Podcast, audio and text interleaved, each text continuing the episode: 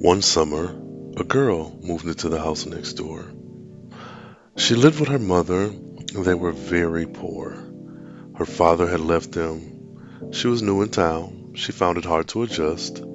Though we both came from different backgrounds, she and I, we got to be the best of friends. We weren't very close at first, but I often visited her. I visited her every night, and we would talk.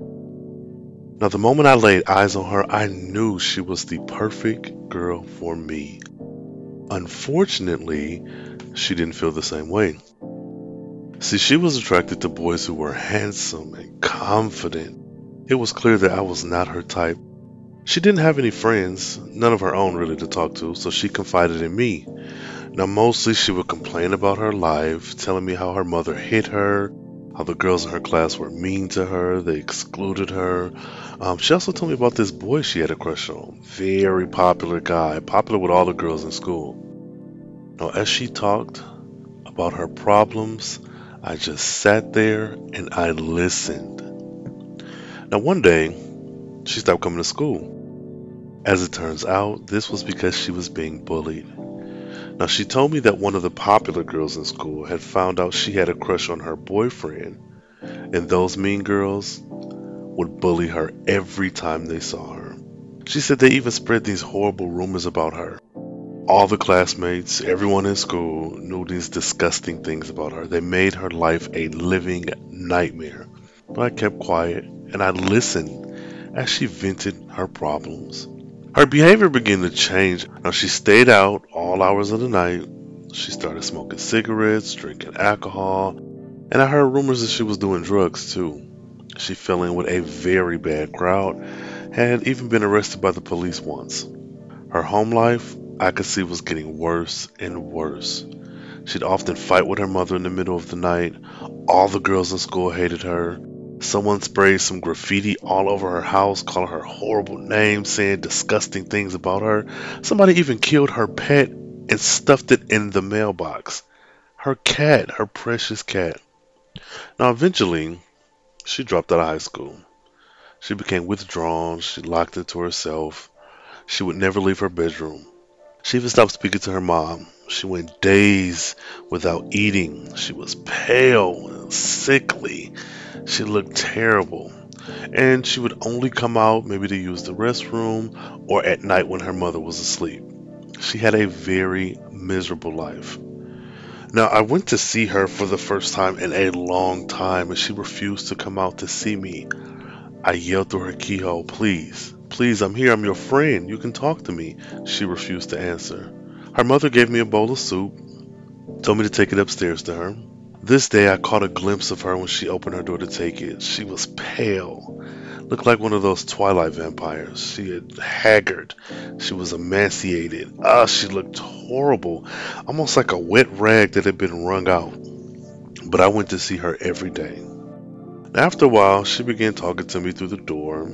She told me how she was always fighting with her mom, about all her old friends and how they'd forgotten about her.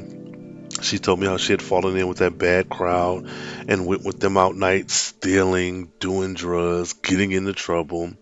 She was even caught shoplifting by the police. She told me she had a criminal record. She also told me about how her mother tried to help her at first, but when she wouldn't listen, her mother flew into this rage and would beat her. Her life had become unbearable. She wanted to die. She told me she had tried to commit suicide many times by slitting her wrist. And just like the old days, she continued to talk on and on, and I just listened.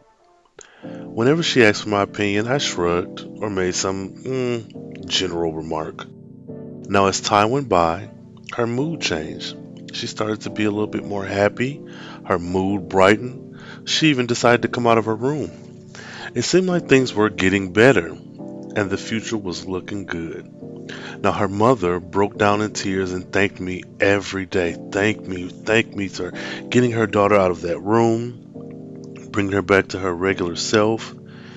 Now one day, she went to the roof of an old apartment building in the neighborhood and jumped off. Now the building wasn't very high and she landed in the shrubbery. And that was probably what saved her life. However, she did suffer a major injury and was now paralyzed from the neck down. The doctor said she would spend the rest of her life in a wheelchair. When she got out of the hospital, I went to see her. She was lying in bed, unable to move. She apologized to me over and over. She couldn't stop crying. She said she wished she didn't survive the fall and told me she was sorry for all the trouble she had caused me and her mother. I tried to soothe her. I tried to stop her from crying, but it's hard to comfort someone when they're laying down. I embraced her awkwardly. She was weeping so much her whole body was shaking. She couldn't even wipe away her own tears. Now, as I held her in my arms, I asked her to marry me. Really? Are you serious? Me? Really? She couldn't believe that anyone would want her. I had proposed to her several times before. She wouldn't accept.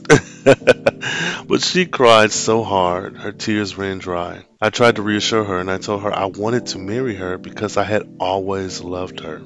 She was the perfect girl for me. She always had been. Even when she ignored me and didn't return my feelings, even when she was hanging out with the bad crowd, even when I had to listen to all of her stupid problems, even when she became so thin and was hiding in her room, even when I told the mean girl she wanted her boyfriend, even when I started spreading vile rumors about her to her classmates, even when I sprayed graffiti all over her house, even when I killed her cat and put it in her mailbox, even now that she is lying there in bed, small, weak, and unable to move, even now I still love her. You see, she is the perfect girl for me.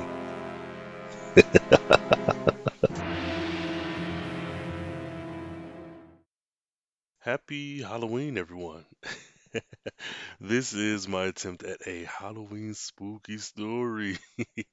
Not sure if this will be an annual thing or if this was just a one-off, but thank you guys for listening in. Let me know what you thought. Um, was it interesting? Was it boring? Give me a little bit of feedback. Um, also use the hashtag CBNPod when you're listening to this episode. If you'd like to get in touch with me, Twitter, Carefree Blerd is the handle, Carefree Black Nerd everywhere else.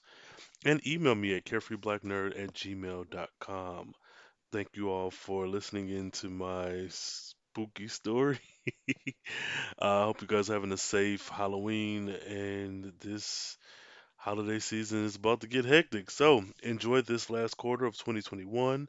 Stay safe, love on each other, and stay carefree, stay nerdy, stay geeky, and um, you know, stay safe.